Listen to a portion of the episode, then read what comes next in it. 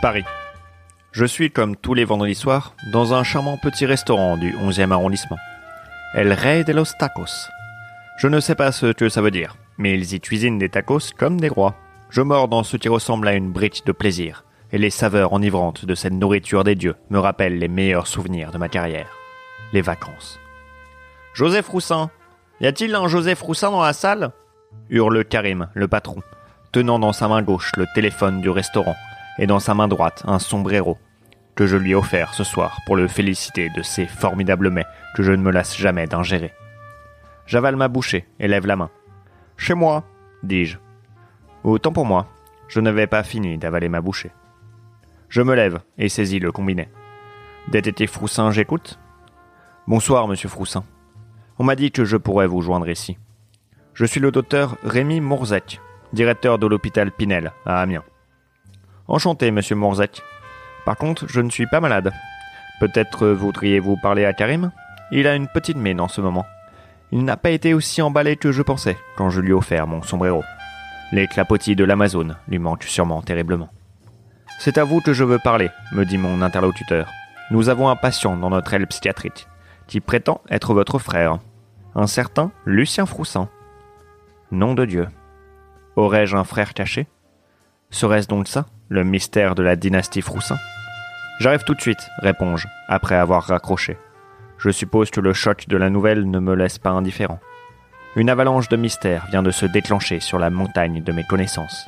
Et pas question de faire du de fond. Première question. C'est où Amiens déjà? L'hôpital Pinel. Je suis accueilli à l'entrée par le docteur Mourzec en personne. Bienvenue, monsieur Froussin. J'espère que vous avez fait bon voyage. Pas du tout, mais pas la peine de nous attarder sur la question. Laissez-moi vous guider jusqu'à Lucien, me dit Mourzec. Nous marchons dans les couloirs de l'hôpital. L'ambiance est lourde, comme dans un carré quatre places d'un TER Paris-Amiens. Les patients me fixent du regard. Certains me sourient. D'autres semblent se méfier de moi comme de la peste. Je n'aperçois quasiment aucun médecin ou infirmier. Où sont vos employés? dis-je au directeur. En grève, me répond-il. Il continue. Que les temps sont durs. C'est terrible de voir des employés abandonner ainsi leur patron à cause d'un simple manque de budget. Nous arrivons dans une chambre. Elle est occupée par un homme, assis sur un modeste lit, fixant sans bouger un coin de la pièce. Les murs sont couverts d'une écriture presque illisible. Le mot froussin y apparaît plusieurs fois, ainsi que les mots aide, au secours, danger, mort et tacos. Mon Dieu. S'il aime autant que moi les tacos, c'est fort probable qu'il s'agisse vraiment de mon frère. Je vous laisse discuter avec lui, me dit le docteur. Je retourne une chaise et m'assieds en face du lit du malade. Lucien, lui dis-je Je m'appelle José. Le docteur m'a dit que nous étions de la même famille, vous et moi. Il se retourne vivement.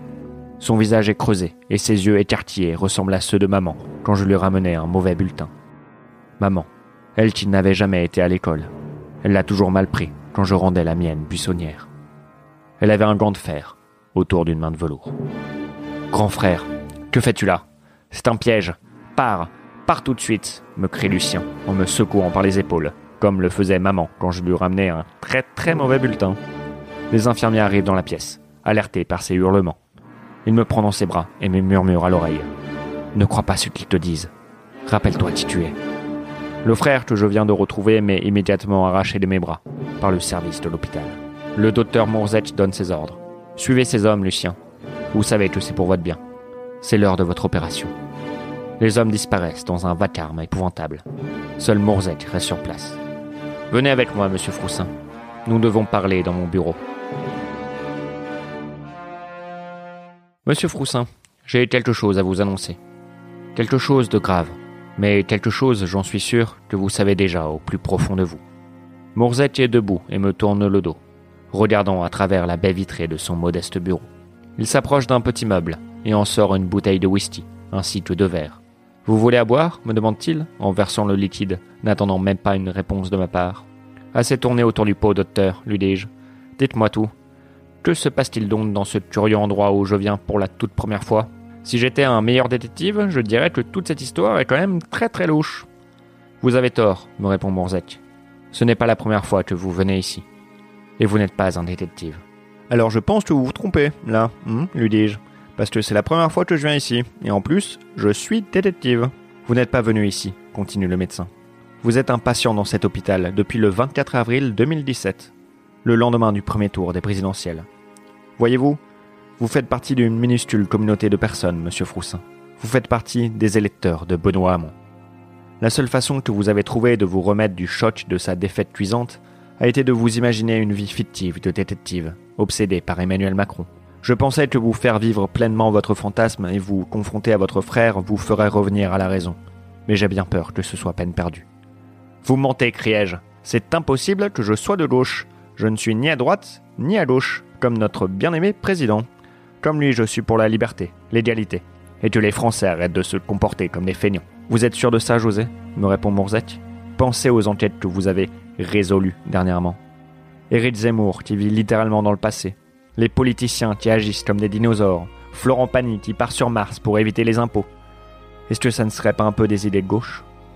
Arrêtez d'essayer de m'entourlouper, criai-je en jetant mon verre de whisky au sol. Les éclats de verre reflètent mon visage brisé dans une mare d'alcool dans laquelle ce satané charlatan de médecin a essayé de noyer ma raison. Heureusement que je ne suis pas en chaussettes. C'est un coup à se couper le petit orteil. Laissez-moi vous accompagner jusqu'à votre chambre, José. Vous avez besoin de repos. J'enfile la robe de patient que le docteur m'a obligé à porter. Je suis dans une chambre petite et sombre. Elle me rappelle mon ancien petit bureau de détective au sixième étage d'un immeuble dans le 18e arrondissement, quand je commençais ma carrière. Serait-il possible que cet endroit n'existe que dans mon imagination? Serais-je de gauche? José C'est toi? Une voix chuchote à travers la grille d'aération. Une voix que j'ai passé ma vie à ignorer, et qui est désormais si familière. Lucien, tu vas bien? Tout va bien, José. Ils m'ont guéri. J'ai compris maintenant. Il n'y a aucun problème avec cet hôpital. Le vrai problème est clair, José. C'est les migrants. Ok. Bon Dieu. Que lui ont-ils fait? Je ne sais pas si je suis vraiment de gauche, mais en tout cas, Lucien est devenu, lui, sacrément de droite. Ne t'inquiète pas, Lulu, lui dis-je, en caressant tendrement la grille d'aération. Je vais tout arranger. Je l'entends s'endormir paisiblement dans sa propre chambre. Je m'allonge sur la modeste planche de bois qui me sert de lit et ferme les yeux. El Rey de los Tacos, mon restaurant préféré. Karim, assis sur un trône de fer, me regarde, l'air méprisant. Que voulez-vous, étranger? Un tacos, Majesté, lui réponds-je en tirant la révérence. Et comment diable voulez-vous commander un tacos alors que vous n'avez pas de pantalon? Bon Dieu, j'ai oublié de mettre un pantalon. Les clients autour de moi me montrent du doigt et rient à gorge déployée. Parmi eux, Emmanuel Macron se frappe le genou en se tordant de rire. Emmanuel, toi aussi. Je pars en courant, ouvre la porte du restaurant et me retrouve en plein milieu d'une forêt calme et somptueuse. Tout à coup, le silence est rompu par l'arrivée de douze ragondins qui me mordent les deux mollets. Je leur tire dessus avec mon fusil, et ces satanés gros rats slash petits castors finissent par fuir. Je me traîne sur le sol. Je tousse. Cette ville, c'est enfer. Cette ville a besoin d'un héros. Cette ville a besoin de... José? José, réveillez-vous. Je me réveille sur mon lit d'hôpital. Un infirmier me crie dessus. C'est l'heure de vous lever, nous sommes prêts pour votre opération. Tout ça n'était donc qu'un rêve. Mais ça m'a fait plaisir de revoir Karim. Nous arrivons dans la salle d'opération. Les infirmiers m'attachent sur une chaise et me mettent une sorte d'appareil qui me maintient les yeux ouverts. Je ne sais pas comment le décrire davantage. Je ne peux pas le voir. Il est sur mes yeux. Le docteur Mourzette se penche vers mon visage. Je suis désolé, monsieur Froussin. J'aurais tellement voulu vous sauver. Il sort une énorme seringue et me pique le bras droit. Un écran en face de moi se met à diffuser des images de manifestations et de mosquées. Quelle bande de feignants. Que m'arrive-t-il? Sur l'écran, un gilet jaune empêche des honnêtes gens d'aller travailler. Non. Ils ont le droit de manifester. Non. Ils font du mal à la croissance. Je, je ne peux plus lutter. C'est la faute des mi... des mimi... des migres... des migres... des migres... Le mur explose dans un fracas. Emmanuel Macron. Il est venu me sauver. Il porte son costume de capitaine France, un superbe béret, ainsi qu'une baguette de pain. Il frappe Rémi Morzette au visage, puis me libère de mes liens, et m'enlève la sorte d'appareil que j'avais sur les yeux. Je peux enfin y jeter moi-même un coup d'œil. Hein Eh bien, c'est pas plus facile à décrire. Froussin, vous allez bien? me dit Capitaine France. Cela faisait longtemps que je gardais un œil sur cet endroit, continue-t-il. Voyez-vous, cet hôpital est réellement un plan machiavélique pour euh, rendre la raison aux gens de gauche et les convertir à droite. Bon Dieu, qui pourrait donc faire une chose pareille? Macron prend sa baguette de pain, arrache son bout avec les dents et forme des lettres avec l'ami. Rémi Mourzec. Il mélange les lettres pour former un nouveau mot. Voldemort. Non, attendez. Anagramme. Non. Éric Zemmour. Par Jupiter. Je me dirige vers le docteur, l'attrape par le visage et enlève son masque. Zemmour, qu'est-ce que c'est de ce bordel? Vous, étiez presque de droite, me dit Zemmour. Vous étiez à ça. Il suffisait juste de vous pousser un peu pour que vous deveniez foule de droite. Et nous aurions pu être des alliés, Froussin. Des alliés. À ça. Vous étiez à ça. De détester l'aimer. Je le frappe au visage. Et il meurt, grâce à ma force surpuissante et à son corps de lâche. Venez, me dit Macron. J'ai placé de la dynamite aux quatre coins de l'hôpital. Ni Zemmour ni les grévistes ne pourront plus jamais faire de mal à personne. J'ai également sauvé votre frère. Il est juste là. Lucien. Je le prends dans mes bras. Partons maintenant. Partons. Direction la Macron Mobile.